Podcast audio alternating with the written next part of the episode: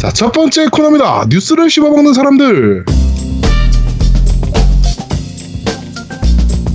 네, 첫 번째 소식이에요. 야금야금 140 질근 질겅질겅 질겅 질겅. 질겅 질겅. 이거 제가 잊어버렸네요. 질겅 질겅. 자, 첫 번째 소식. 149달러짜리 엑스박스 패드가 10월에 나올 것이라고 하는데요. 그러면 149달러면은 이게 엘리트 패드인가요? 엘리트 그렇죠. 패드 같은데? 음, 엘리트 그럴 네. 가능성이 가장 높죠, 음, 지금. 엘리트 패드 네. 2겠지.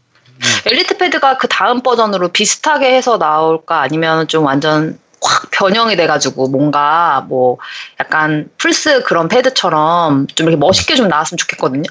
플스 패드가? 멋있어? 아니 그러니까 플스 패드 그 멋있는 게 아니라 예를 들면 내가 말한 거는?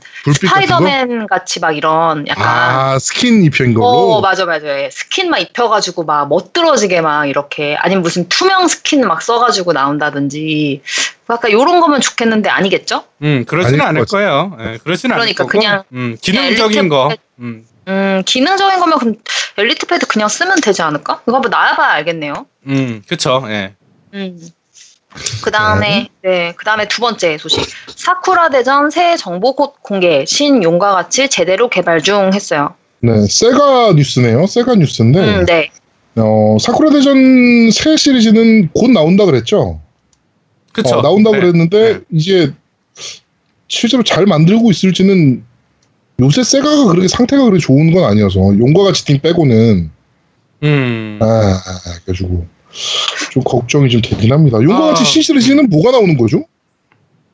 그러니까 아예 새로 용과 가치를 여태까지 지금 요새 계속 하고 있는 게 전 이게 좀 싫거든요. 용과 가치 시리즈 이미 나온 것들을 갖다 계속 지금 리메이크를 계속 하고 있잖아요. 네. 저는 이게 되게 좀 식상하거든요. 이미 다 했던 거잖아요, 사람들이. 그래서 이거 말고 아예 새로, 아예 새로운 판으로 새로운 야쿠자를 내세워서 주인공을 키류랑 요런 이제 주요 인물이 아닌 뭐 이런 거 아닐까요? 음, 그럴려나? 그 신바님은 용과 용과 가치를 시리즈를 다 했었어요? 아니요. 저는 제로, 네네. 그 다음에 극 1, 극2 이렇게 했어요. 세 개. 한글화 한글화 된 것들. 네네네. 새로 해서. 예. 아. 일본어를 제가 전에 못해서 예전에는 네네. 안 했고. 근데 해보니까 제로는 정말 재밌겠고요. 와, 이거 너무 재밌다. 막 이러면서 정말 빠져서 했고.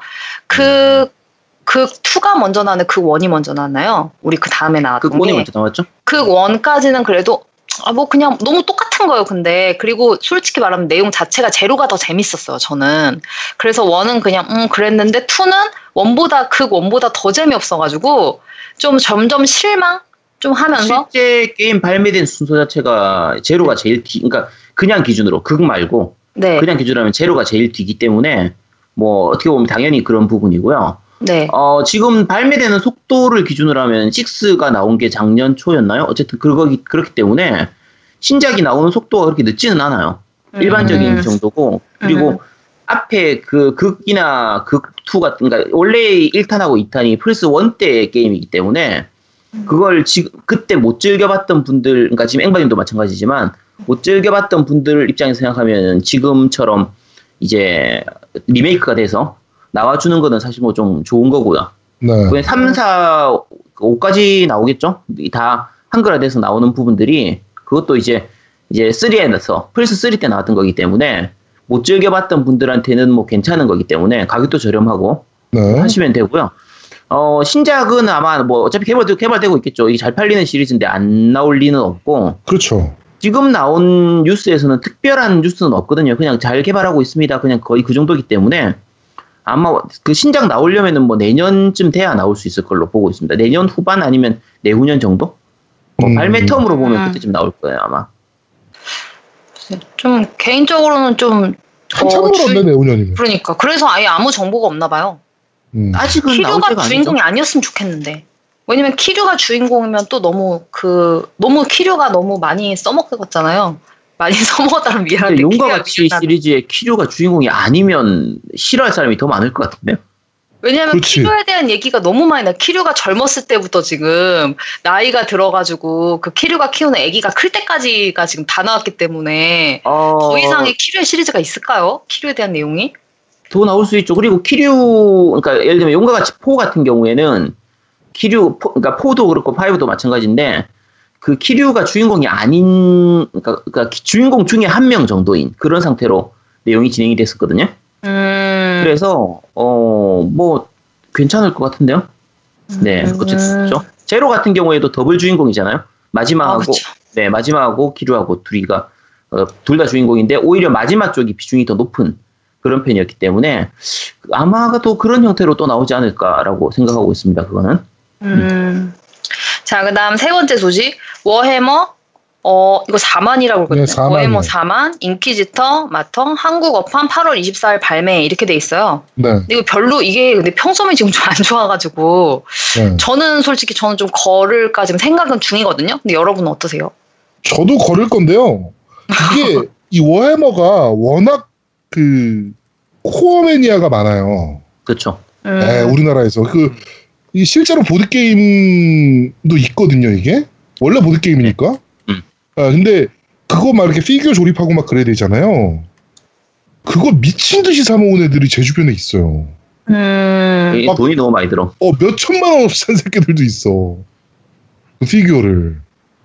어, 와, 그- 이게 그런 식으로 코어 매니아들이 정말 많은 게임이라. 뭐 이것도 나오면 우리나라에서 그래도 뭐 안 팔리진 않았다라는 얘기 들을 만한 타이틀이긴 합니다, 사실은. 네. 네. 전 안, 전안 살 거예요.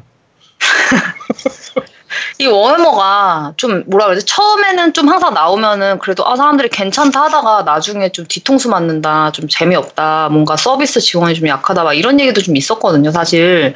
그래서 좀 시리즈가 갈수록 좀 어 좀 안 좀 잘 못 만드는 느낌은 살짝 있어요. 그래서 일단 뭐 한번 지켜봐야죠. 이제 나올 거니까. 네. 그리고 네 번째 소식, 디아블로 3 닌텐도 스위치 발매 소식인데 이거 굉장히 핫하거든요. 이거 근데 안 나왔으면 문제가- 좋겠어. 이거는 솔직히. 음. 음. 그리고 전 솔직히 닌텐도 그 스위치의 그 패드잖아요. 그 조이 조이콘? 조이콘이 이 그립감이나 이런 게 되게 안 좋아요. 이런 다 당연히 이런 콘솔 플스나 엑스박스에 비해서 그래서 이 뭔가 스위치로 게임을 하면 뭔가 재미가 떨어져요. 이 뭐라 그러지? 이게 편하지가 않으니까 근데- 손에 붙지가 않아서 그럼 프로콘으로 하면 되잖아. 그렇지 프로콘 프로. 근데 전 프로콘도 싫어하거든요, 솔직히 말하면. 프로콘이 되게 비싼데, 전 깜짝 놀랐어요. 엑스박스 패드랑 플스 패드랑 프로콘 중에 프로콘이 제일 비싸요. 음. 이게 너무 놀라운 거야. 그 버튼감이나 이런 게 약간 솔직히 말하면 약간 싸구려 스틱, 싸, 싸구려 약간 느낌 이런 게 좀 들거든요. 그 누르는 느낌이나 이런 버튼 재질 같은 게 솔직히. 음. 네. 그래서 저는 개인적인 의견이에요. 그냥 닌텐도 스위치 이런 게 재미없고 그리고 일단 제일 문제가 디아블로 3가 이제 어, 영혼을 거두는 자가 있었고 DLC로 그다음에 강령술사 팩이 있었잖아요. 이것까지 다 합쳐가지고 이제 Eternal Collection이라는 이름으로 이제 나와요. 이게 닌텐도 스위치가 근데 지금 한글화가 안 되는 걸로 제가 알고 있어요. 음. 네, 한글 그래서 안 이게 돼요. 콘솔은 한글 안 되는 것도 문제인데 거기다 온라인 멀티가 지금 안 된다는 소식이거든요. 그럼 이거 도대체 왜 하는 왜 내는 거예요? 온라인 디아- 멀티도 안 돼. 온라인 멀티가 안 된다고? 온라인 네, 그런 멀티는 얘기를 들었어. 한국 온라인- 계정은 안 되는 거예요. 한국 계정은. 그렇지 한국 한국 아. 계정은 eShop이 안 당연히 안 열렸으니까. 당연히 안 네, 되는 안 거고. 아, 그러니까. 그럼 온라인 멀티는 되는데 한국 계정이 아닌 그럼 네, 다른 한국 아 다른 어, 국적으로 당연히. 되는구나. 네. 네 네. 뭐 아. 일본 계정이라든가 미국 계정이라든가 이러면 되는 네. 거죠. 그럼 정말 한글 그러니까 한국 유저를 갖다 전혀 생각을 안 했네. 완전 안 한 글에 거기다 계정 자체도 뭐 eShop에 eShop에서 딱 아니 근데 그, 되는 거니까. 그건 조금 애매한 게 음. 그건 닌텐도 어차피, 문제라. 어차피 콘솔 쪽은 다 한글화가 안 됐거든요. 그러니까. 음, 그쵸. 음. 그 PC 쪽은 한글화 됐어도 콘솔 쪽은 한글화가 안 된 상태였던 근데 이것도 좀 짜증나는 게 지금 해줄 법한데 사실. 그러니까. 음, 여기까지 팔린 게 얼만데 씨발 우리나라. 뭐 말은 많죠. 여러 가지가 말은 많은데 그리고 그 다음에 아까 얘기한 것처럼 오- 일- 오- 그 온라인 멀티에서 하- 국내 계정으로 안 되는 거. 그건 뭐 닌텐도 자체가 그런 어, 거니까. 닌텐도가 그런 거라 뭐. 네, 음. 이거는 뭐 특별한 어. 뉴스도 아니고 당연히 그렇게 생각했던 거라. 그러니까 음. 디아블로가 나온다가 좀 신기한 거죠 사실은.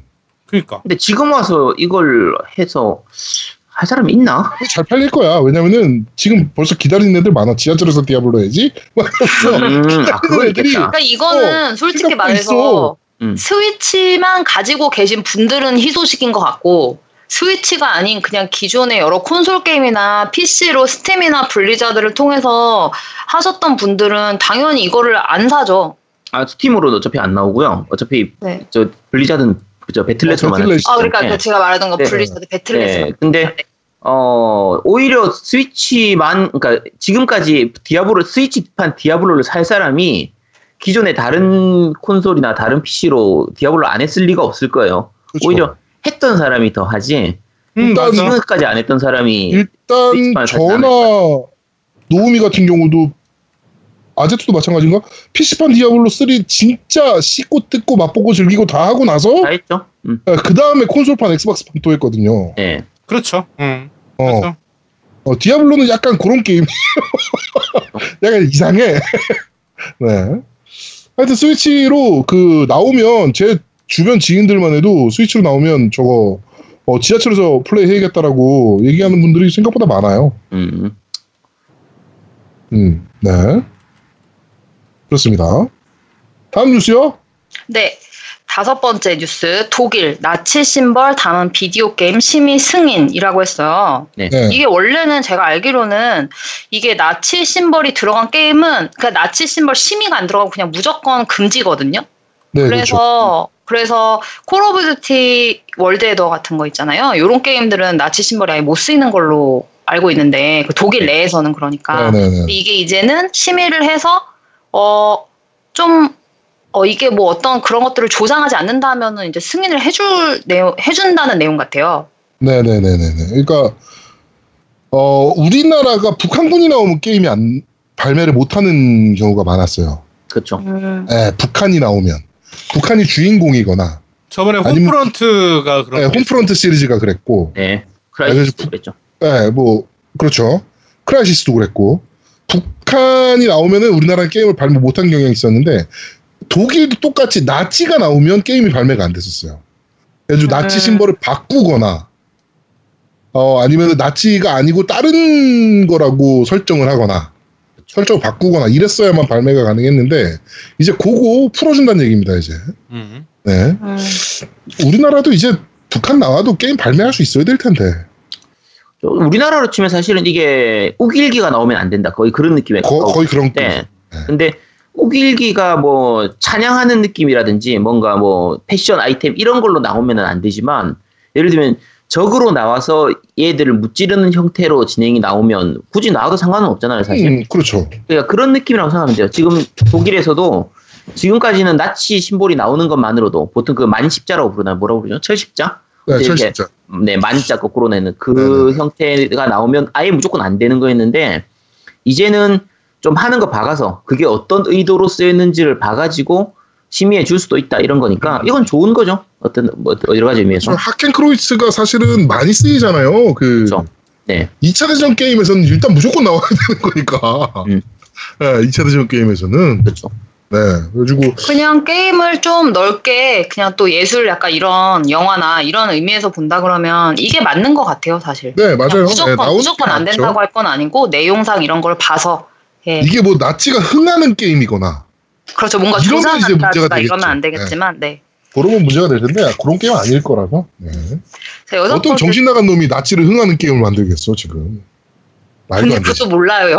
여러 여러 이상한 어, 어 아직도 그런 것들은 많기 때문에 이게 예전 게임들 기준으로 하면 대전략 게임 이런 종류들 중에서는 2차 대전을 배경으로 할 때 독일 편으로 할 수도 있고 연합군 어, 편으로 그렇죠. 할 수도 있고 음, 예- 예를 들면은 C&C라든지 뭐 이런 저 전략 게임 같은 경우에 내가 팀을 정할 수 있는 시기였거든요. 네. Command & Conquer 같은 경우에도 예를 들면 미국 소련이었죠. 쪽하고 네. 소련하고 이렇게 고를 수 있는 것처럼 그런 게임들이 꽤 많았던 것 같아요. 예, 또 그런 경우가 있었기 때문에 음. 그 경우에 독일에서는 발매가 안- 못했던 그런 네네. 거거든요.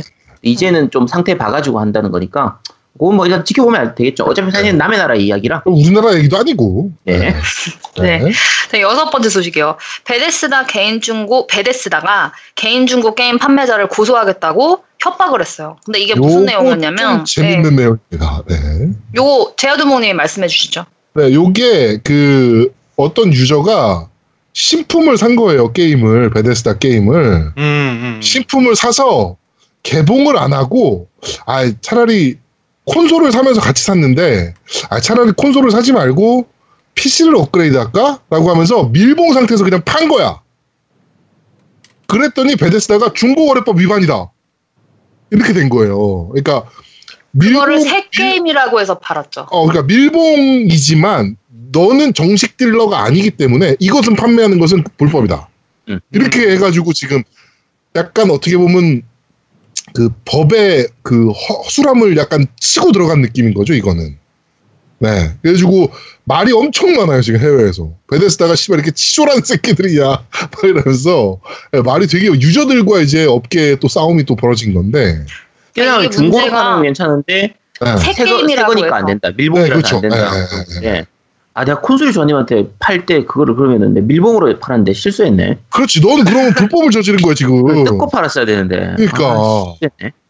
아, 실수한 밀봉으로 팔아도 그 중고값만 받아야 되는 거죠. 아 아니다. 너 저거 뭐야? 아니 가격은 아제- 중고값으로 받았는데. 어, 아제트는 별로 문제 안 돼. 왜냐면 그거 어차피 벽돌이잖아. 아 맞네 벽돌이네. 아그 어. 상관없겠네요. 네, 어, 다행이네요. 그거는 어, 문제 안 되지. 음. 벽돌이네. 사기로 걸려들 수는 있어도 어차피 안- 중고거래법 위반이거나 뭐 이러진 않죠. 어차피 안 뜯을 거니까 상관없어요. 네. 네. 그 벽돌이라서. 네. 네. 자, 그 다음 일곱 번째 소식. 신규 마이크로소프트 스튜디오 더 이니셔티브가 산타 모니카 및 락스타 인력을 영입했대요. 근데 이 산타 모니카가 가도보 만든 회사잖아요. 네. 락스타는 이제 레델이 만든 회사고. 그러니까 여기서 인력을 영입했다고 하면은 이거 좀 굉장히 대작 이런 느낌이 좀 나는데 이거 나와봐야 알 것 같긴 해요. 뭐, 꽤 메인급들 데려갔더라고요, 보니까. 예.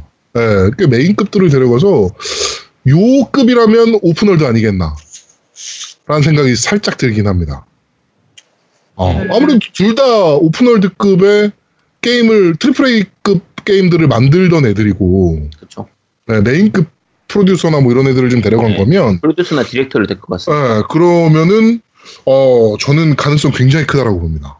오픈월드면서 오픈월드일 수도 있고 아니면 좀 액션이나 뭔가 스토리나 약간 이런 그래픽이 좀 많이 이렇게 좀 중심이 된 그런 게임이 될 것 같아요. 네. 음.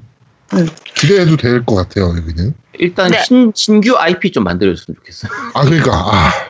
아, 근데 신규 게임사니까 신규 IP겠지, 설마. 그치? 어. 음.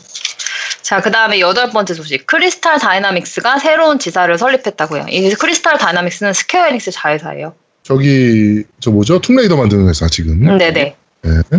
거기가 새로운, 어, 국가에 이제 새로운 지사를 설립했다는 건데, 어, 우리나라도 좀 설립해 주십시오.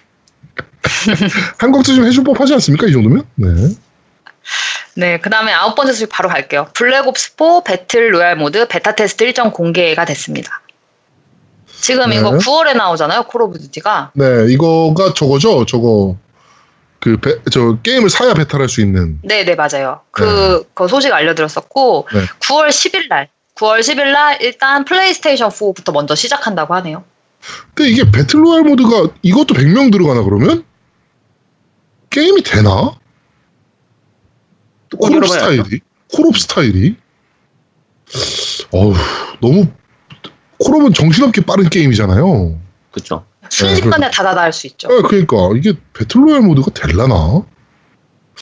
궁금하긴 합니다. 아, 베타를 해보고 싶긴 한데, 콜옵이 뭐 죽고 이러는 게 있나? 파밍할 게 있나? 그냥 들고 뛰, 들고 뛰어서 싸우면 되는 건데? 자리 잡 그거야 만든다고 쳐도, 네. 일단 콜옵은 여태까지 대대로 맵 사이즈가 그렇게 크지도 않았고, 그쵸. 많이 작죠. 음. 뭐 배, battle royale. 배틀로얄이랑 하려면, 배틀로얄이라고 하려면 최소 아무리 못해도 50명은 들어가야 될 텐데. 아, 네. 하여튼 뭐, 해보고 싶긴 합니다. 베타. 네.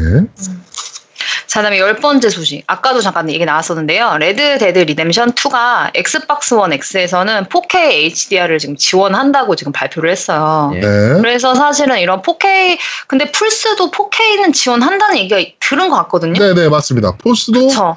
4K는 지원. 네. 포, 근데 이제 그, HDR이냐 아니냐 뭐 요 차이인 것 같은데. 네.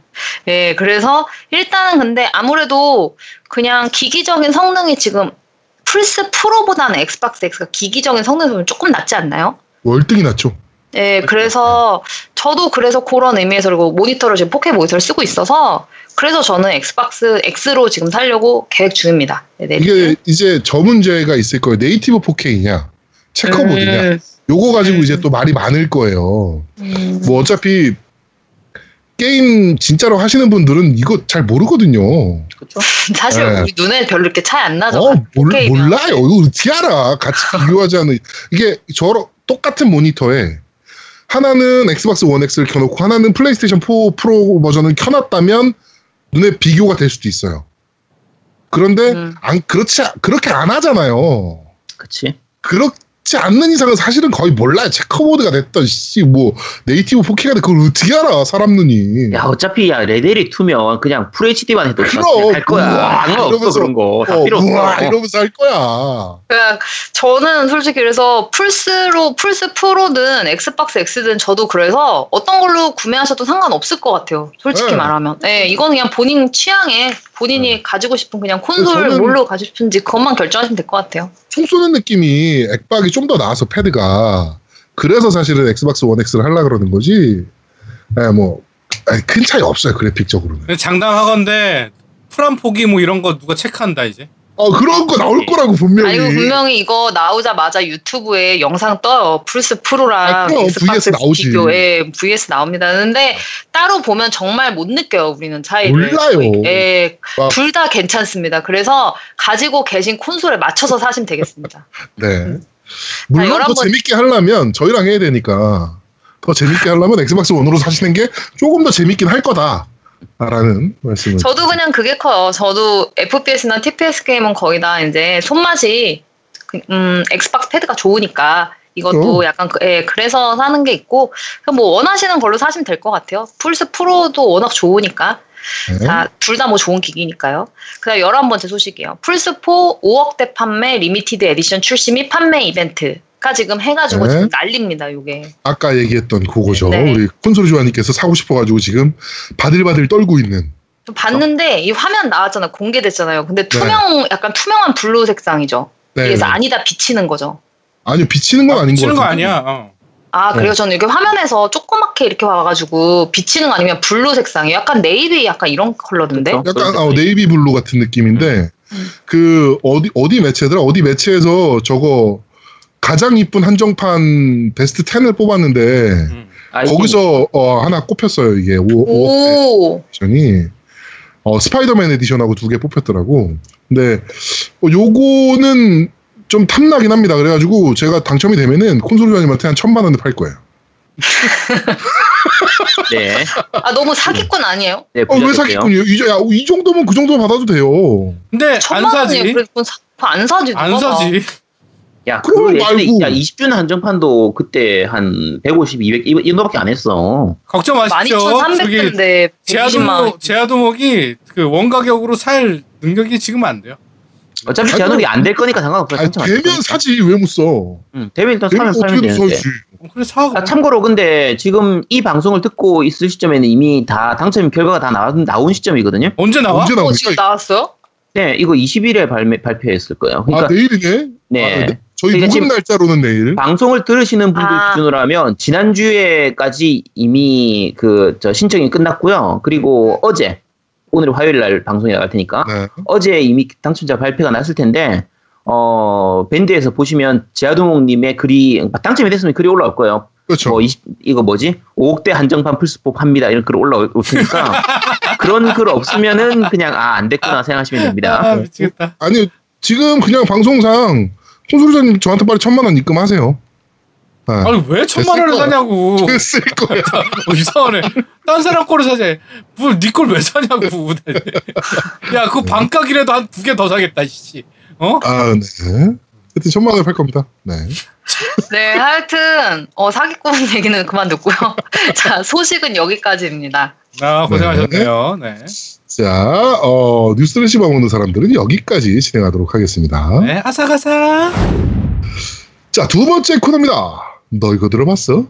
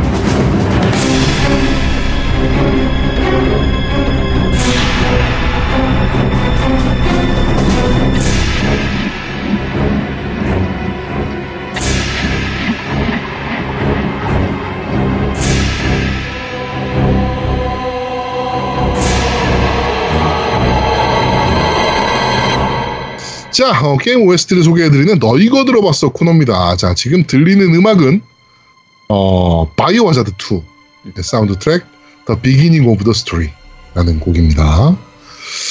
자, 우리 그 아제트님은 요 음악을 좀 많이 들으셨죠? 그렇죠. 많이 들었죠. 네, 이거 뭐 워낙 유명한 곡이라. 네, Resident Evil 2는 Biohazard 전체에서 거의 제일 잘 만든 작품 두 개 꼽으라고 할 때 2하고 4하고 두 개를 얘기하니까 보통 네, 정말 잘 만든 게임이었죠. 네네네. 음. 해주고. 어, 그래서 한번 꼽아봤어요. 저희가 오늘 이제 그 공포 게임 특집이잖아요. 음. 또 그죠? 이게 어, 바이오 하자드 하면 그래도 또 콘솔 쪽의 공포 게임의 대표적인 또 작품 아닙니까? 그렇죠. 네, 그래가지고 좀 뽑아봤습니다. 근데 이게 근래의 바이오 하자드는 공포 게임이라고 하긴 좀 애매하지 않나요? 그렇죠. 좀비 학살 게임인데 네, 네. 7탄에서는 다시 또 공포 게임으로 돌아왔죠. 음, 네. 그렇죠, 그렇죠. 7탄에서는. 음. 네, 하여튼 이- 지금 리메이크 되고 있는 게 이거죠? 네네 리메이크 되고 있는 게이 2고요. 네네. 아마 내년쯤 발매되지 않을까 좀 생각하고 있고요. 음, 예, 예판하고 다 해외에서는 예판하고 이런 거 다 받고 있었던 것 같으니까 네. 네, 그 지금 한정판하고도 다 나왔으니까 그 올 연말이었나 내년 초였나 어쨌든 발매는 거의 확정된 상태예요. 네, 일본이 만든 대표적인 공포 게임 네. 바이오 하자드 2의 OST The Beginning of the Story라는 곡입니다. 까지 듣고 네. 오시죠.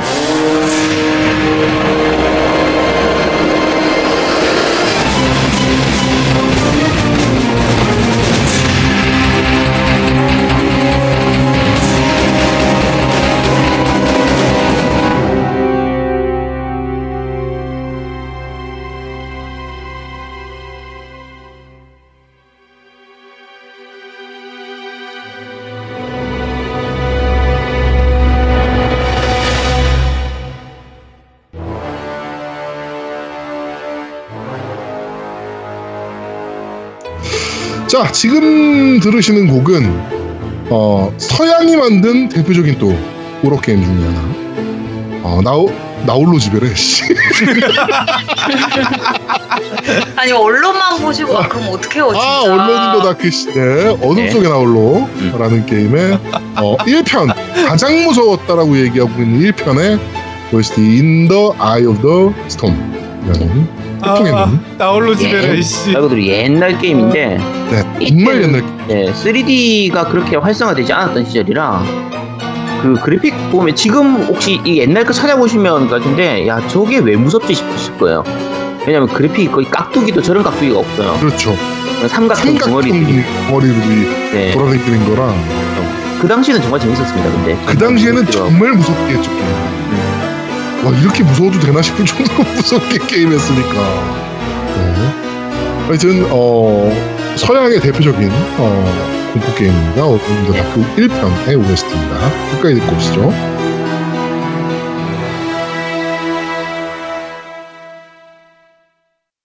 자 오늘은 동서양의 대표적인 공포 게임들 두 가지를 이제 OST를 한번 들어봤습니다. 자, 그 요거 공포 게임 시작하기 전에 요거 하나만 물어보고 싶은데 우리 아제트님은 공- 서양 공포가 무서워요? 동양 공포가 무서워요? 동양이 더 무섭죠. 동양이 훨씬 더 무서워요. 음, 일본식 공포. 네, 일본식 공포. 그러니까 보통 영화나 이런 것들도 다 마찬가지긴 한데, 동, 그 서양식 공포들 같은 경우에는 그냥 고어하고 잔인한 장면 이런 건 많이 보여줘도 일단 끝내고 나면 그 다음에 좀 그냥 깔끔하게 끝나거든요. 그렇죠. 동양식 공포는 뭔가 찝찝하게 뭔가가 남아.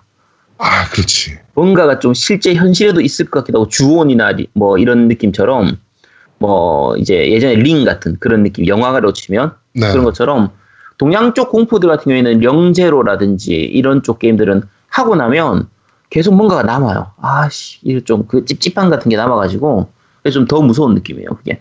음, 우리 그 앵바님은 저는 서양식 공포가 훨씬 무서워요. 왜냐면 저는 막 이렇게 썰고 찍고 하는 약간 고어한 걸 좀 되게 무서워하거든요. 잔인한 거를. 조- 잔인한 거를 좋아하기도 하면서 제일 무서워하는 게 잔인한 거라 음. 이 서양 쪽이 훨씬 더 좀 리얼한 것들이 많잖아요. 그렇죠. 이게 동양 공포는 예를 들어 뭐, 뭐, 링 같은 경우는 이제 뭐 머리를 이렇게 풀고 이렇게 막 이렇게 이상하게 있고 막 귀신이 나타난다면 서양은 그거보다 훨씬 실사적인 표현이 많잖아요. 네. 그러니까 그런 것들이 좀 현실감이 좀 더 오히려 전 그쪽이 더 있다고 생각해서 저는 좀 서양 공포가 더 무서워요. 음, 우리 노우미님은 나는 동양이 더 무서워. 난 동양 이게 확실히 남자들이 동양을 더 무서워하나? 저도 동양 공포 훨씬 무섭거든요.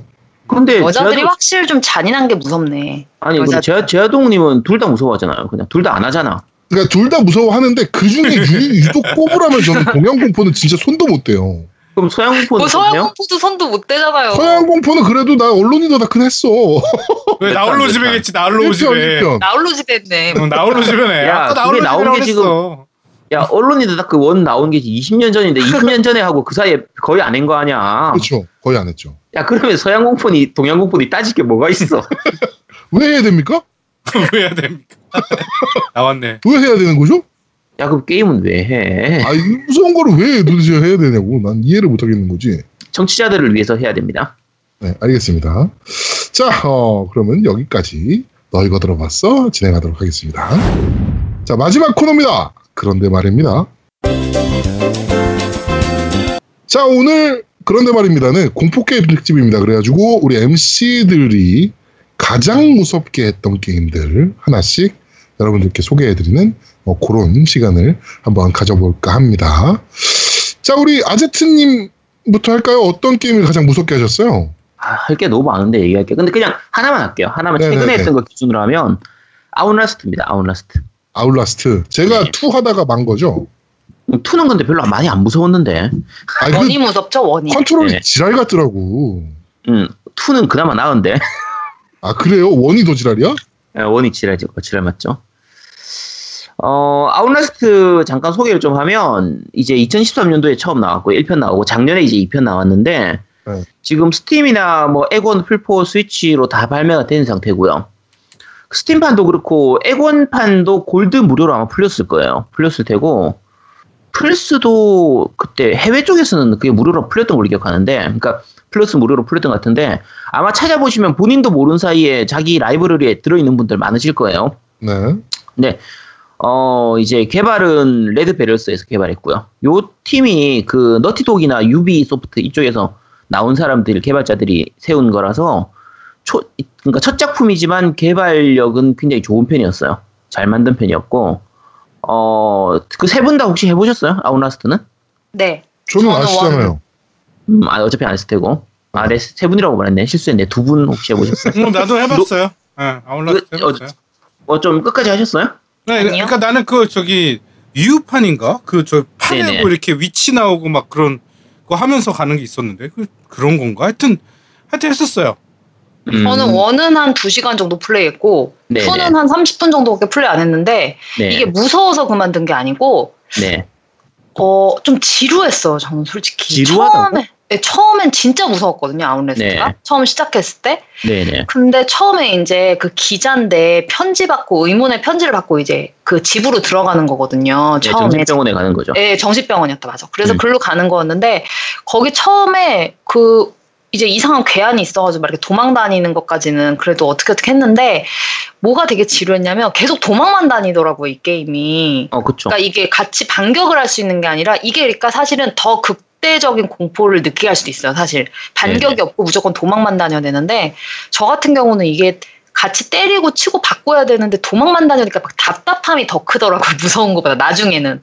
그래가지고 네. 네. 그래서 한, 한 시간, 두 시간, 두 시간 정도 한 것 같아요. 두 시간 정도 하다가, 아, 나는 이 게임이 답답해서 못하겠다고 안 했거든요. 네. 지금 말씀하시는 부분이 그냥 공포 게임의 한 장르라고 할 수 있는 부분인데 그게 음. 이요 이제 아웃라스트의 특징이기도 하고 적을 공격할 수가 없어요. 적을 만나면 거의 죽거나 도망칠 수밖에 없는. 그러니까 주인공이 할 수 있는 게 세 개밖에 없어요. 도망치거나 숨거나 도망치고 난 다음에 숨거나 이거밖에 없어요. 그러니까 적을 공격하거나 그럴 수가 없는 건데 이런 타입은 예전에 Super Famicom 시절부터 나왔던 그 Clock Tower 같은 경우에도 그런 타입이었고요. 어, Steam판으로 나왔던 걸로 치면 Amnesia 같은 거. 요거는 그렇죠. 플스판으로도 나왔죠. Amnesia도. Amnesia도 그렇죠. Amnesia도 네네. 그냥 덜덜덜 떨고만 다니잖아요. 이렇게 그쵸. 수그리고 다녀야 돼요. 네. 네, 그런 쪽이고, 저, 최근에 나왔던 걸로 하면은, 그, Alien, 그, Isolation이었나? 음, 어쨌든, 맞아요. 아, Alien, 그것, 네. 네, 그것도 거의 도망치기만 하는 게임이라, 요거는 그냥 공포 게임의 한 장르에 음. 가까운 상태예요. 어, 그래서, 이게 안 맞으신가? 근데 그 지루하다고요? 네, 그래서 저는 그러니까 지금 말씀하신 Amnesia도 그랬고 Amnesia 좀 네네. 했었거든요. 근데 그게 네. 무서 처음엔 무섭긴 해요. 처음 그 설정 네. 자체가. 근데 Amnesia도 하다가 그만두고 끝까지 가본 게임이 없어. 요 그런 장르가. Amnesia 말고 또 이게 도망 다니는 건 아닌데 그거 있죠. Layers of Fear인가? 네네 Layers. Layers of Fear도 막 공격하고 이런 게 없어요. 그냥 이렇게 계속 돌아다니는 거거든요. 그쵸. 그 무서운 음, 밀실 집을. 네네. 그러니까 이런 것들이 저는 좀 약간 무서운데 약간 끝까지 갈 정도로 좀 이렇게 막 긴장감이나 막 이런 것들보다는 약간 지루함, 갑갑함 이런 것들이 좀 좋. 그러니까 음. 그 공포의 한 장르예요. 맞아요, 그게. 네. 근데 저는 약간 그런 부분이 잘 맞진 않아서 끝까지는 엔딩을 못 봤어요. 다. 그런 원, 쪽은 투, 싫어하네요. 네, 네. 무조건. 같이 싸워. 지루한 거는 조금 잘 모르겠는데 갑갑함이 더 큰 것. 같아요. 네, 정정하게 해요. 갑갑해요. 예, 네네. 굉장히 갑갑스럽습니다. 네. 그렇죠. 근데 일단 이 게임 자체가 전반적으로 좀 약간 갑갑한 것 중에 하나가 아까 지금 앵바님 말씀하신 것처럼 적을 공격할 수 없다는 부분도 있고요. 또 한 가지가 이제 캠코더를 통해서 봐야 되기 때문에 시야가 제한되는 게 많아요. 응 맞아. 캠 배터리 이게- 문제도 있잖아. 음. 배터리 문제. 그렇죠. 그러니까 이게 이제 아주 어두운, 그러니까 물론 이제 밝은 빛이 있는 곳도 있긴 한데 대부분의 이제 장소들이 어두운 곳이라서 이 야간용 캠코더 있죠. 야간경 기능이 있는 캠코더를 가지고 보면 그러니까 일반 시야로 보면 잘 안 보이고 이 캠코더를 통해서 보면은 적외선 그런 것처럼 해서 이게 약간 부르스름한 그런 형태로 네, 네. 보이는데 야시경 같은 느낌. 네, 야시경 같은 그런 느낌으로 이게 이제 문제가 캠코더 배터리가 진짜 조루해요. 그렇죠. 그러니까 배터리가 금방 닳어. 아, 배터리를 어, 그래서 딴 거는 우리 음. 막 총알 죽기 바쁘잖아요. 네네. 공포 게임들. 근데 이건 총이나 칼, 나이프 이런 게 아니라 그 배터리 보면 너무 좋은 거야. 죠 배터리를 네, 배터리 죽기 돼요. 바빠. 네. 줘야 되는데 근데 요것도 마찬가지로 이런 식의 그 시야를 극도로 제한시키는 방식은 여러 다른 게임들도 많이 있었어요. 그러니까 그 둠3 같은 경우에도 시야가 되게 좁은 편이었거든요. 좀 음. 갑갑한 느낌이었고 옛날 그걸로 하면 사일런트 힐도 시야가 좀 되게 어두웠죠. 많이 좁은 편이었고요. 그리고 이제 후레쉬 들고 돌아다니는 거는 영재로도 후레쉬 들고 돌아다, 돌아다니고 적을 죽일 때는 이제 사. 네, 사연기로 카메라로 찍어야 되기 때문에 시야가 좀 많이 좁아지는 편이었고 최근 걸로 하면 앨런 웨이크 앨런 웨이크도 이제 빛을 통해서 그렇죠. 적을 죽여야 되는데 플래시. 그것도 배터리 네. 존나 주으러 댕겨야 되는. 그쵸. 그런 쪽이라 어떻게 보면 이 아웃라스트가 그냥 독창적이라기보다 여러 가지 게임들을 잘 조합했는데 이 부분을 굉장히 잘 조합했어요. 여러 가지로 아까 말씀드린 것처럼 그러니까 어, 공포 요소들을 잘 버무려 놓은 상태라서 그러니까 아까 제가 주인공이 할 수 있는 건 세 가지밖에 없다고 했잖아요. 숨거나 도망치는 거 또는 도망친 다음에 숨는 거. 음. 근데 요것도 마찬가지로 우리가 별로 좋아하는 게임은 아니지만 화이트데이도 똑같아요. 그렇죠. 음. 하이트- 그것도 화이트데이도 졸라 도망만. 댕기는. 네, 도망만 다녀야 되는 거고 이블 위딘도 초반에 이런 식으로 시작을, 하- 시작을 하거든요. 그래서 네. 어쨌든 전반적으로 여러 가지 다른 게임들에서 흔히 쓰이던 요소긴 한데 그거를 잘 조합해가지고 만들어 놓은 게임이라 저는 그 꽤 재밌게 했었고요. 무섭기도 무서웠고 어, 꽤 재밌게 끝까지 했었던 게임이라 어 세 분 다 그런데 어, 어차피 아세 분이 아니고 두 분이죠. 두 분 다 끝까지는 안 하고 야, 나도 한 20분 했어. 20분은 때려쳐. 20분은 데모판 데모판도 아니고 20분이 뭐야? 아, 20분은 집에 들어가서 괴한도 안 만날 텐데 아마. 아니야, 만나고 도망. 난 two거든, two. 음. 이게 스토리가 뭔가 좀 있긴 한데 저는 끝까지 했는데도 영문판이라서 한글이 안 음. 나왔기 때문에 아 되게 아쉽다. 음. 저는 1탄 본편하고 이제 DLC로 나왔던 그 이제 추가판 확장팩이라고 해야 되나? 어쨌든 내부 고발자 휘슬 블로우까지 다 끝냈는데 결론적으로는 정확한 스토리를 다는 모르겠어요. 다는 모르겠고 근데 그 어렵고 약간 이제 답답한 부분이 있어도 약간 그 공포 게임으로서는 좋은 것 중에 하나가 죽었을 때 페널티가 별로 크지가 않아요. 그러니까 체크 포인트가 되게 자주 있거든요. 그래서 혹시 실수로 죽더라도 금방 그 부분을 다시 할 수 있기 때문에 제아동님도 엄청 많이 죽었잖아요. 네. 네, 엄청 많이 죽었지만 죽었 죽어도 그 직전으로 바로 다시 시작할 수가 있잖아요. 네, 그렇죠. 바로 전에서. 바로 전에서 시작할 수 있으니까. 그러니까 그런 부분들은 꽤 좀 친절하게 설계된 편이라 어 요거는 공포 게임 좋아하시는 분들이면 뭐 제가 얘기 안 해도 이미 했을 테고요. 혹시 안 해보셨던 분들이라도 요거는 좀 해보셨으면 싶어요. 그 제아동 님도 1편을 다시 한번 해봤으면 싶은데 안 해요. 왜, 왜, 그리고 왜? 이거 기억력 해. 시야가 좀 있고 기억력이 좀 좋아야 돼요. 저 막 길 길 그 정신병원에서 길을 못 외워가지고 제가 좀 음, 음. 길치거든요. 그래서 되게 네. 고생하고 막 도망갈 때도 길을 알면서 도망가야 되거든요. 그게 그래가지고 계속 잡히고 막 이래가지고 음. 좀 갑갑하면서 약간 스트레스를 좀 받았거든요. 그 음, 게임이. 그러니까 재미있으면서도 그게 스트레스를 좀 많이 받으면 하기가 싫잖아요. 약간 네. 그러니까 이런 느낌 이 있었는데 좀 약간 시야가 좀 답답한 건 있지만 그래도 길 같은 거 좀 기억력이 좀 좋으시면 좀 더 수월하게 하실 수 있을 것 같아요. 이게 어떻게 보면은 밝으면 눈 좀 빨리 눈에 들어오니까 많이 안 헤맬 텐데 어두우니까 더 헤매는 부분도 좀 있죠. 사실 음. 또 있고. 무섭고 너무- 무섭죠. 음, 노미님은 어땠어요 이거? 나는 별로 그게 재밌진 않았어. 나도 공포 게임을 그렇게 좋아하는 게 아니라서. 음. 야, 이 공포 게임 별로 안 좋아하고 야, 경- 공포 게임 별로 안 좋아하는 사람 한 명에 공포 게임 아예 안 하는 사람 한 명하고 지금 무슨 공포 게임 특집을 해? 그리고 아예 한 장르 공포의 한 장르는 아예 안 한대 갑갑하다고 지금 음. 안 해요. 요, 요렇게 세 명하고 지금 아제트님하고 한, 얘- 얘기하시니까 힘드실 것 같아요 아제트님. 얘기해 내가 특집을 아이씨. 이거 야, 뭐 이거, 야 이거 누가 하자고 했어 이거? 팔자라니 생각해야지 뭐 어떻게 여름마다 할 거야. 야, 네가 여름 좀- 야, 내년 여름에도 할 거야. 하고 나서 하자고 해. 어? 아니 나는 싫어요. 니네 하세요 니네. 그렇다고 합니다. 네. 자 그러면 우리 어 노우미님. 네, 저는 준비한 게 있죠. 네. 2005년도에 나온 게임이에요. 엑스박스로 나온 게임이고요. 음, Condemned Cri Criminal 아. Origins. 아 이거 네. 제가 하려 그랬거든요. 음. 네. 아, 세가 거. 어. 네. 아, 제가 하려 그랬. 이거 그 우리나라 발매 어떻게 했는지 아세요? 기억나세요? 이거 제가 냈던 것 같은데. 근데 왜 네가 몰라? 어? 어, 제가 냈던 것 같은데. 이게 그 저기 수사첩 그러니까 수사일지 같이 이렇게 그 네. 황토색 비슷한 그 종이로 해서 그 양지라고 하나 그그 종이로 네. 해가지고 이렇게 그 번역본이 나왔어 책자로 그 게임사에 네. 같이 줬는데 일단은 그거 보면서 저는 한글화가 아니니까 그걸 보면서 이제 대화, 대사집이 가- 같이 있어서 그걸 보면서 게임을 했었는데 이게 사실은 그 모노리스 프로덕션에서 개발을 했어요. 모노리스. 어, 모노리스. 모노리스 모노리스 그 음, 피어 시리즈 만들고 그 네네. No One Lives Forever인가 그거 만든 어, 회사 회사인데 제가 네. 이번 주에 사실 요거를 얘기하려 Condemned 얘기하려 그러면서 다음 주에 니 혼자 산다에서 음. 아니 혼자 산다가 아니고 저거 뭐죠? 구독자를 그- 부탁해. 아 후속작을 부탁해서 어, 피어. No One Lives Forever를 얘기하려 아, 그랬어요. 그래? 아, 네. 난, 난 피어가 나올 줄 알았는데. 저는 No One Lives Forever를 너무 재밌게 했어가지고 음. 음. 예, 요거를 얘기하려 했거든요. 예. 네네. 하여튼 그 이 게임은 그때 당시에 평점이 되게 좋았어요. 엑스박스 판 같은 경우는 어, 게임 스팟에서 10점 만점에 8점 받았고 네. IGN에서는 10점 만점에 8.5점. 그래서 음. 평균 80, 90점의 높은 점수를 받은 엑스박스 360의 공포 게임입니다.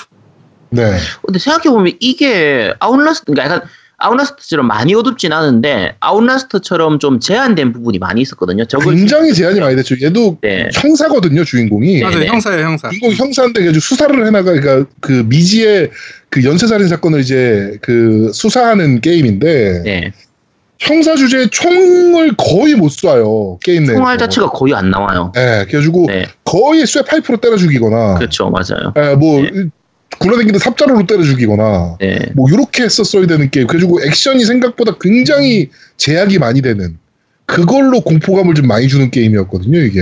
제가 그쵸. 이 게임 할 때 제일 당혹스러웠던 게 보통 그 바이오헤즈드라든지 여러 가지 게임에서도 초반에는 총이 없는 상태로 시작한 다음에 총을 줍잖아요. 네, 그 다음부터는 총을 쏘면 된단 말이야. 그렇죠. 이 총알이 몇 발 쏘니까 총알이 다 떨어지고 나는 그 총을 들고 때리는 거야.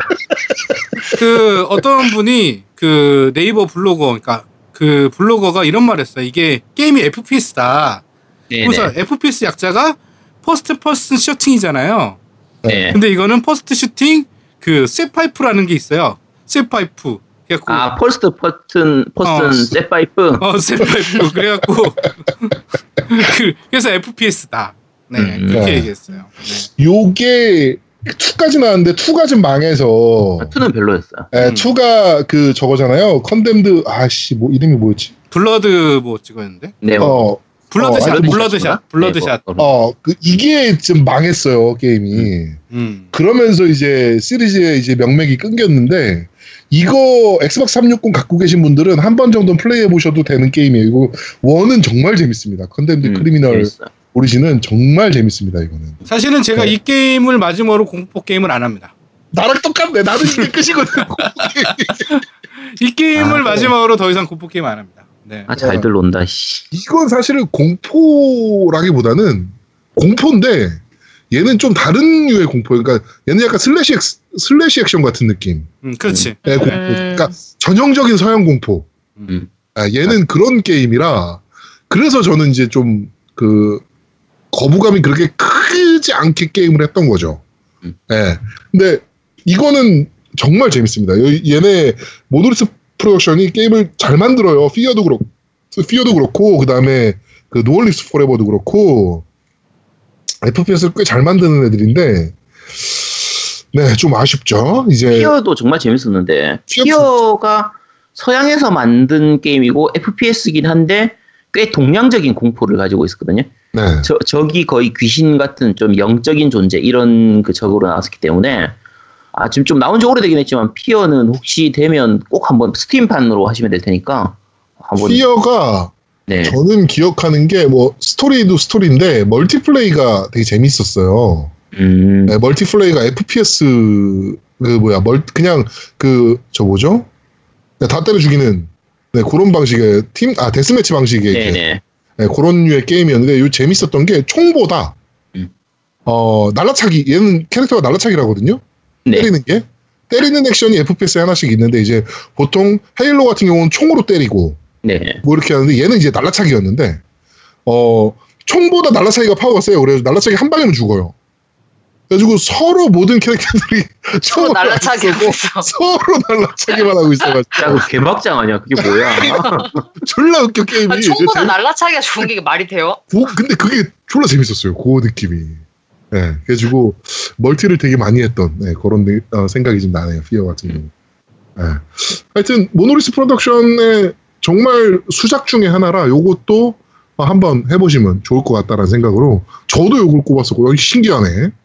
네. 나 잘 골랐짱? 음, 잘 골랐짱. 네. 야 그럼 둘이서 아, 목표를 하나만 하겠다는 거야? 그럼? 네, 그렇죠. 야 그런 게 어딨어? 없으니까요. 야 하나 더 해 그럼. 준비한 게 없다니까요? 아, 호러 게임 이게 끝이에요. 인생의 호러 게임이. 아, 나 진짜 어이없네. 야, 방송을 뭐 이따위로 해. 아니, 이렇게 우리 서로 무슨 게임 할지 얘기 안 했잖아요, 오늘.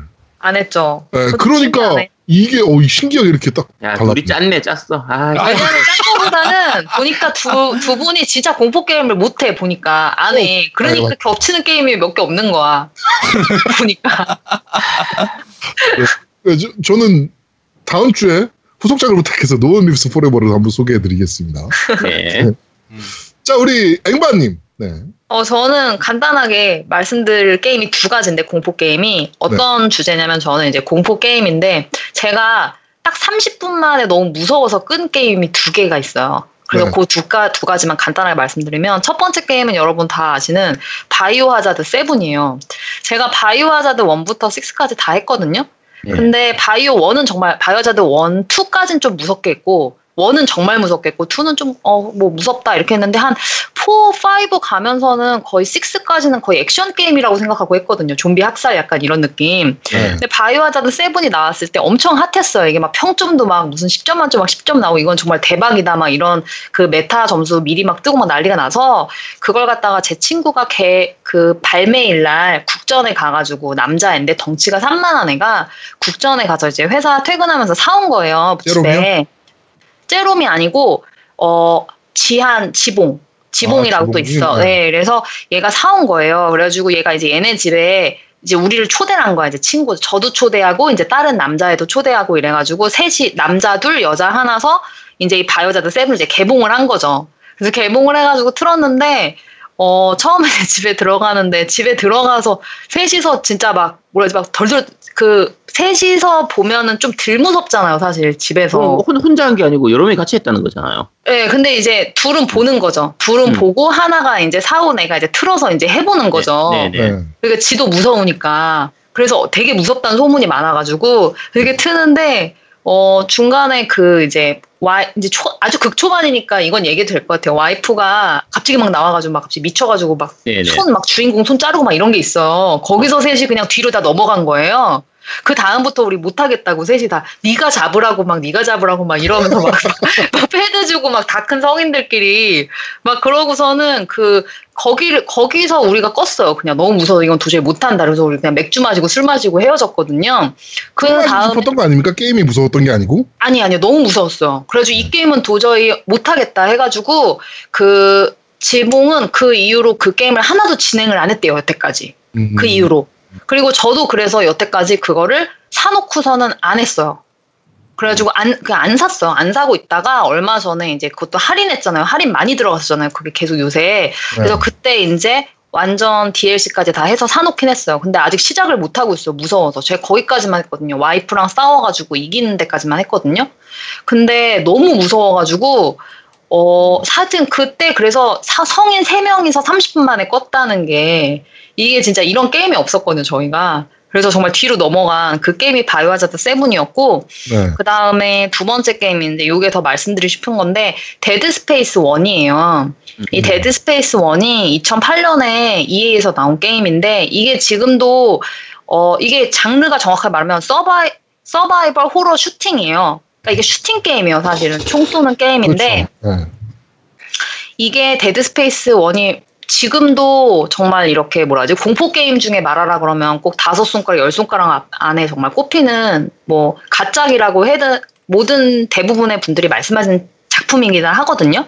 Dead Space 1을 저는 너무 무서워가지고 처음 딱 했을 때 30분 만에 이것도 껐어요. 이게 약간 분위기가 에어리언 영화 생각하시면 돼요. 이 주인공이 이제 아이자 클라크라는 이 남자 주인공인데 이 우주선에서 이제 메시지가 와요. 아는 우주선에서 그 우주선에 지금 뭐 문제가 있다. 좀 구해주러 와라. 그래서 이 아이작이 이제 가는데 그 우주선에 생존자는 없고 텅빈 우주선에서 이제 시작하게 되는 거거든요. 이 원이 그렇게 시작을 하는데 텅 빈 밀실 공간에서 아무도 없는 상태에서 막 그 이 게임이 너무 무서운 게 이 분위기가 그런 분위기는 거의 그때 당시엔 처음이었던 것 같아요. 제가 해보는 뭐 정신병원도 있었고 집도 많잖아요. 보통 공포 영화 보면은 근데 우주선도 있었을지 모르겠다. 하지만 그 게임은 이렇게 우주선 안에 막 문이 이렇게 막 왔다 갔다 왔다 갔다 막 하고 있고 좀 어두컴컴한데 막 전기가 고장난 우주선이라서 막 왔다 들락날락 하기도 하고 이 부금 자체나 BGM이 너무 무서운 데다가 이 뭐라 그러지 총 쏘는 게 aim이 굉장히 힘들었던 것 같아요. 그래서 총 쏘기도 힘들고 그 다음에 괴물도 좀 gore해요. 굉장히 생긴 게 막 좀 징그럽거든요. 그렇죠. Alien 네. 같이. 거기서는 이제 Necromorph라고 하는데 이 얘네들이랑 싸워야 되는데 얘네들이 또 무서운 게 어, headshot이나 몸통을 쏘면 되는 게 아니라 사지절단을 해야지만 죽어요, 얘네가.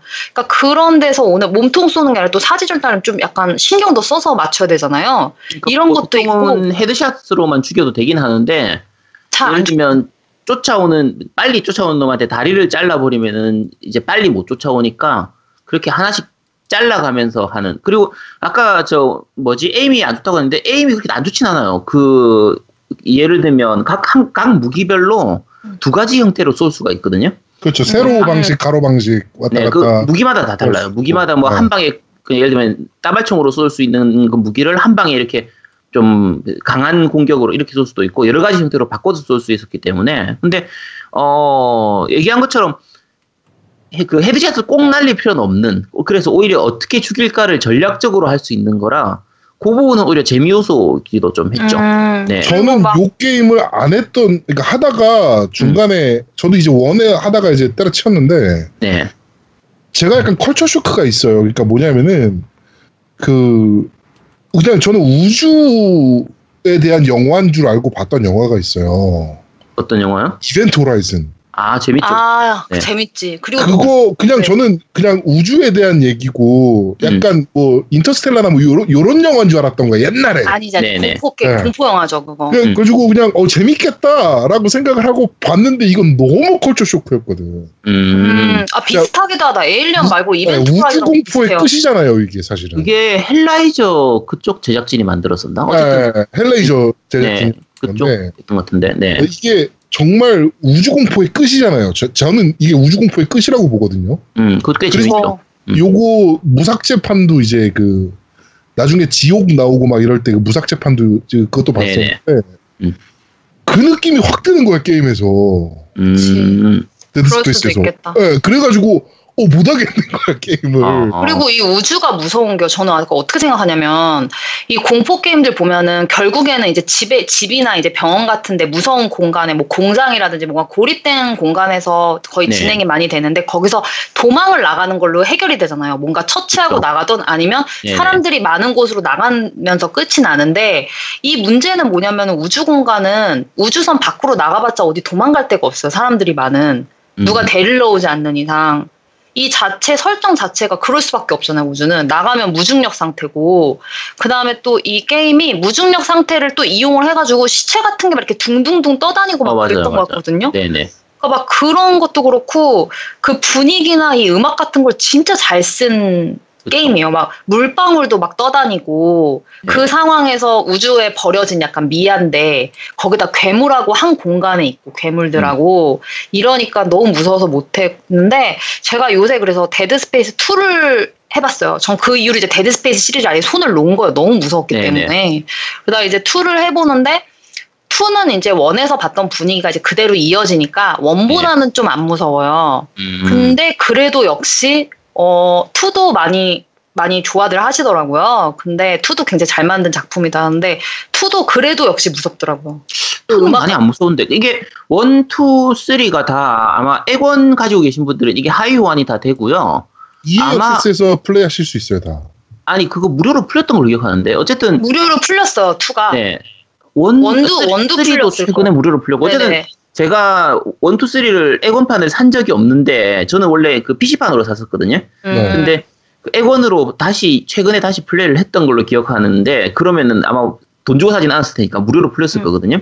근데 그러니까 enhanced까지 돼가지고 그래픽 되게 좋아요, 여러분. 네, 괜찮아요. 다 음. 괜찮고 3는 그렇게 좀 재밌진 않은데 원은 꽤 재밌고요. 원은 특히 아까 그 우주 공간 이런 부분도 좀 있지만 그 스톰프가 되게 좋거든요. 그러니까 밟는 액션이 음. 있어요. 근데 그 액션이 되게 좀 시원시원하게 액션이 있어서 손맛도 기어, 있죠. 그렇죠. 기어즈 보어에서의 스톰프처럼 이렇게 꽝 찌른 찍는 그게 좀 재밌어서 어, 꽤 괜찮은 게임이었어. 꽤 재, 어. 정말 재밌게. 어, 되게 무서운 분이다. 이게 머리 찍고 막 이러는데. 잔인한 그, 인간들. 잔인한 인간이네. 적을 그냥 죽였을 때는 그 아이템이 안 나오는데 발로 밟으면 얘가 찢어지면서 아이템이 나오는 경우가 많아요. 어. 그래서 재미는 어 싫어. 보이는 시체들은 다, 아니, 보이는 시체들은 발로 밟아가지고 자근자근해서 어? 템을 잔입해. 먹어야지. 잔입해. 아 근데 음. 아제트님 근데 정말 원 처음에 시작하실 때 안 무서우셨어요? 아, 처음에는 그래도 무섭다. 아 진짜 이게 진짜 사람마다 좀 차, 개인차가 있구나. 아니 그게 아니고 아제트가 원래 겁이 없어요, 얘가. 아니 아니 겁 많이 많이 무서워해. 많이 무서운데 그러니까 제, 저 같은 경우에는 그 무서운 걸, 그러니까 무서움을 많이 타는데도 공포 게임은 나오는 거는 웬만한 거는 좀 많이 하는 편이에요. 다 하지는 못하고. 근데 우주 배경으로 하는 거는 그 아까 얘기한 둠 3도 우주 배경이었을 테고요. 음. 옛날에 세턴에서 나왔던 것 중에서 그 에너미 제로라고 있어요. 아, 그 들어봤다. 디에 식탁 만들었던 네네네. 와프에서 만들었던 건데 이노 겐지였나요? 어쨌든 그 사람이 만들었던 작품인데 이거는 적이 아예 안 보이는 그 공포 게임이었어요. 그러니까 음. 적을 소리로만 듣고 적을 죽여야 되는 거야. 적이 다가오는 소리는 들리는데 눈에 보이진 않아요. 이제 그걸 가지고 적을 죽이는 그런 게임이었었는데 그것도 우주 배경이었고요. 우주 배경이었던 게임은 꽤 있거든요. 그래서 음. 그리고 그, 그 데드 스페이스 같은 경우에는 제일 좋은 게 내비게이션 시스템이 정말 좋았거든요. 아 이거 너무 그러니까. 저는 강추입니다. 길치들한테 네. 강추. 길치한테 진짜 최고예요. 제가 네. 게임들 중에서 FPS 게임들은 특히 이제 길 헤매다가 포기하는 경우가 되게 많은데 이거는 절대로 포기할 일이 없어요. 길을 다 가르쳐 주니까. 그렇죠. 그리고 이게 TPS이기 때문에 그러니까 FPS가 아니라 그 이게 바이오하자드 4의 영향을 좀 많이 받았던 게임이거든요. 어깨샷이죠, 어깨샷. 네, 어깨샷, shoulder shot, 샬 shoulder 뷰라고 해야 되나? 네. 어쨌든 그런 TPS로 되어 있기 때문에 뭐 여러 가지 면에서 꽤 괜찮았던 재밌고 뭐 어쨌든 그랬던 게임이에요. 많이 이게 안먹는데 음. 이게 그리고 전 또 무서웠던 게 제가 좀 시야가 좁아요 원래 게임할 네네. 때. 근데 이게 이거 이게 약간 소리가 워낙 부금 자체가 무서워서 원래 무서운 음. 얘기, 소리들이 막 나요 계속 네네네. 막 네, 문이 네. 아까 문이 끽 닫힌다든지 맞아. 뭐 무슨 이사피 뭐 부금도 음악도 막 나오고 막 고장나는 우주선이니까 막 음악 네. 거 나오고 이러니까 그래서 그런지 모르겠는데 이 뒤에서도 막 적이 막 나와요 뒤에서도 갑자기 막 나오고 양 이게 사방에서 공격을 하거든요 네네. 이것도 역시 레이더 같은 게 없는 상황에서 안 보이는 상황에서 그리고 또 깜깜해요 그 우주선 아니기 때문에 그렇기 때문에 그런 데서 다가오는 또 공포가 또 있었고 그 다음에 이게 다 실시간이더라고요. 그러니까 뭐냐면 다른 거는 이 공포 게임들도 그런 게임들 많을 것 같긴 한데 왜 이렇게 시스템상의 이것도 공포 게임들의 묘미란 묘미인데 이렇게 우리가 메뉴를 선택하잖아요, 여러분. 그럼 네. 메뉴를 선택할 때 스탑이 되는 게임이 있고 스탑이 되지 않는 게임. 아, 네네. 아, 아이템창 열었을 때. pause가 안 되는 네, 거. 네, 네, 그러니까 pause가 안. 근데 이게 pause가 안 되더라고요. 그러니까 이게 할 때 좀 약간 그런 거에 대한 약간 심리적인 압박도 있거든요. 그러니까 여러 가지를 이제 다 뭉뚱그려 놓은 거죠. 근데 이제 네. 이런 분위기에서 이 그러니까 아까 뭐 우주선을 배경으로 한 이런 게임들이 있다고 하셨지만 우주선에서의 공포를 이만큼 잘 살린 공포 게임이 있을까? 음. 요 우주선 버려진 우주선에서 요런 느낌을 요런 거라면 저는 데드 스페이스 one이 제일 무서웠다고 음. 예, 요렇게 좀 감히 말씀드릴 수 있을 것 같아요. 예. 그리고 또 무료로 풀렸으니까 어, 좀 추천해드리고 싶은 게임입니다. 데드 스페이스는 음. 괜찮아요. 정말 명작이죠. 그러니까 명작이죠. 예. 네, 공포 게임으로서의 재미도 있지만 그러니까 그 제가 저 같은 경우에는 뭐가 크냐면 그 즉사 패턴이 많은 게 좀 많이 무서운 편이에요, 사실. 그러니까 공포 게임이라도 내가 많이 안 죽으면 괜찮아. 근데 음. 조금만 하면 죽고 특히 데드 스페이스 같은 경우에는 dead scene이 되게 많아요. 다양한 방법으로 죽을 수 있어요. 뭐 다 다르고 되게 다 고어하잖아요. 그렇죠. 모가지가 떨어져 나가기도 하고 몸이 반쪽으로 잘리기도 하고 음. 뭐 팔다리 떨어져 죽기도 하고 우주 공간에서 뭐 터져 죽기도 하고 이런 게 되게 많은데 그런 부분들을 적나라하게 보여주거든요. 근데 그런 부분들이 약간 좀 무섭기도 하고 재밌기도 한 그런 부분들이라 어, 굉장히 잘 만든 게임이죠. 데드 스페이스. 네. 네. 저는 여기 이렇게 두 편입니다. 음. 자, 그 앞에, 어... 앞에, 게, 앞에 게 뭐였죠? 첫 번째 했던 바이오하자드 세븐. 아, 바이오하자드 seven. 바이오하자드 seven은 그 초반부만 넘어가면 별로 안 무서워요. 어, 다들 그러시더라고요. 네. 근데 그 초반부를 못 넘기겠어요. 제가 거기까지는 했어요. 그 다음에 네. 그 제가 샀다고 했잖아요. 그래가지고 네. 사서 어디까지 했었냐면 어 와이프를 죽이고 나서 네. 어 잡혀요. 그래서 잡혀가지고 식구들이 나와 거기 미친 아, 그치, 그치. 식구들 네네. 그 식구들이 네. 막 서로 막 예, 식탁에서 막 나한테 막 뭐 네. 먹이고 막 이러는데 아, 맛있는 식사를 하죠. 음. 맛있는 식사를 하는데 거기서 또 껐어요. 도저히 못 보겠어. 굉장히 고워요. 그 맛있는 식사가. 아, 그 정말 극 초반인데 그 정도. 어, 네. 그래서 그 근데 그때까지 한 1 시간 걸렸어요. 플레이 타임이. 네, 그게 꽤 길어요. 네. 거기까지. 네, 네. 근데 거기서도 기절할 뻔했어. 너무 무서워 가지고. 음. 여러분 정말 맛있는 식사입니다. 안 해보신 분들은 한번 보시면 알아요. 얼마나 맛있는 식사인지. 냠냠냠냠. 3시간 정도만 넘어가고 나면 그 뒤는 거의 안 무서워요. 거의 그냥 오히려 그 바이오즈드 4, 5, 6 요때처럼 적 때려잡으면서 진행할 수 있기 때문에 아. 네, 괜찮아요. 아, 근데 거기까지 무서워. 그래서 저는 그게 너무 존경해요. 그 게임을 VR로도 나왔잖아요. 그게 VR, 네. VR로 하시는 분들이 정말 존경스러워. 너무 무서울 것 같아. VR로 하는 해도 그렇게까지만, 그러니까 저 같은 경우에는 VR로 하다가 멀, 멀미가 너무 심해가지고 포기하긴 했는데 음. 무서운 거는 별 차이 없었거든요. 그래서 아니 일단은, 아제트님이 네. 제 이상해. 공포가 별로 없네 보니까. 아니야 무서. 제가 게임 그 바이오하자드 seven 같은 경우에는 방송으로 다 이제 스트리밍하고 유튜브에 다 올려놨기 때문에 혹시 보시고 싶은 분은 보시면 되는데 정말 많이 무서워해요. 무서워하지만 계속 진행해요. 그렇죠. 아이씨, 아이씨바를 입에 달고 사니까. 아이씨 무서워하면서 게임을 계속 하는. 어, 아이씨 무서워하면서 적은 죽이고 그냥 그렇게 하는 편이라. 저는 어떤 스타일이냐면 아까 이렇게 도망만 가는 스타일은 좀, 좀 그런 게임을 좀 안 좋아한다 그랬잖아요. 그래서 네네. 같이 싸워야 되는데 어, 엄청 무서워요. 엄청 무서워하면서 막 총으로 막 headshot 날리고 막 계속 그치. 밟고 계속 밟고 막 이러면서 막 되게 무서워요. 막 호들갑스럽게 무서워하면서. 공포 게임은 그, 그게 재밌어요. 그렇게 저도 그렇게 게임합니다. 네. 음. 그래서 제아도목님이 제 방송에 이제 데드 스페이스 2 하고 있는데 제가 진행을 갖다 어떻게 하냐면 정말 느리게 해요. 한 발자국씩만 가는 거야. 맨날 무서우니까. 음, 음. 갑자기 막 확확 나타나니까 애들이 네.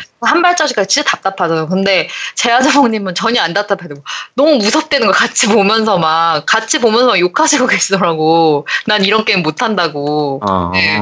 왜 해, 그런 게임을? 그러니까 왜 하냐고 막 이러시는데. Dead Space 난이도 어느 정도로 했었어요? 그냥 보통 지금 two인데 그냥 보통으로 하고 그 난이도 보통 하면 그 업그레이드 조금만 시키고 나면 웬만하면 안 죽기 때문에 저 계속 죽는데요. 그래요? 저는 좀 그거에 되게 약한 것 같아요. 뭐라 그러지? 사지절단 하는 거 있잖아요. 네네. 이게 좀 적응이 아직도 안 됐어요. 한 지금 3분의 1 정도 진행했거든요. 그게 총 15장인데 제가 5, 6장까지 갔어요, 지금. 네. 근데 저는 처음부터도 맨날 헤드샷만 날리고 있는데 이게 사지 절단을 하면 아까 말씀하신 대로 느리게 오거든요, 얘가. 그러니까 못 오거나 거기 있거나. 근데 헤드샷을 날려도 얘가 한 방에 안 죽어요. 그러니까 우리가 생각하는 헤드샷을 한 번딱 아. 하면은 핑 네. 가는데 얘네들은 headshot을 아무리 쏴도 세 방, 네 방, 다섯 방 쏴야지 죽거든요. 그러니까 그, 때까지 엄청 빨리 다가오니까. 그 Dead Space는 어떤 재미로 하는 거냐면 저게 팔 다리 자른 다음에 기어 오거든요. 그거 발로 밟는 재미로 하는 거예요. 그러니까. 근데 저는 그거를 안 하고 맨날 막 몸통 쏘고 있고 막 그리고 너무 당황하면 여러분 막 샷 막 나가잖아요 막. 음. 그럼 막 그 사지가 또 팔다리가 가늘어요 애들이 대부분. 그렇죠 길쭉길쭉하죠. 예 그래가지고 그 뭐라 그러지? 느리게 하는 거 뭐라 그러지? 그 느리게 하는 아, 걸 키네시스인가? 그걸로 네. 해가지고 느리게 하는 게 있어. 약간 음. 전파 같은 걸로. 그렇게 느리게 해놓고서 사지 절단하는 건데 그게 아직까지도 손에 아니고 놀라면은 저는 어떻게 놀라면은 웡 하는 스타일이에요. 그래서 막 패드 떨어뜨리고 막 이런 성격이라서 패드 주워가지고 막 사지 절단 이런 게 좀 힘들더라고요. 그래서 좀 더디게 가고 있습니다. 일단 무서워서. 무서워요. 무서우니까 이 손도 떨리고 제가 별명이 aim 요정인데 aim 전혀 안 맞고 있어요. aim 요정.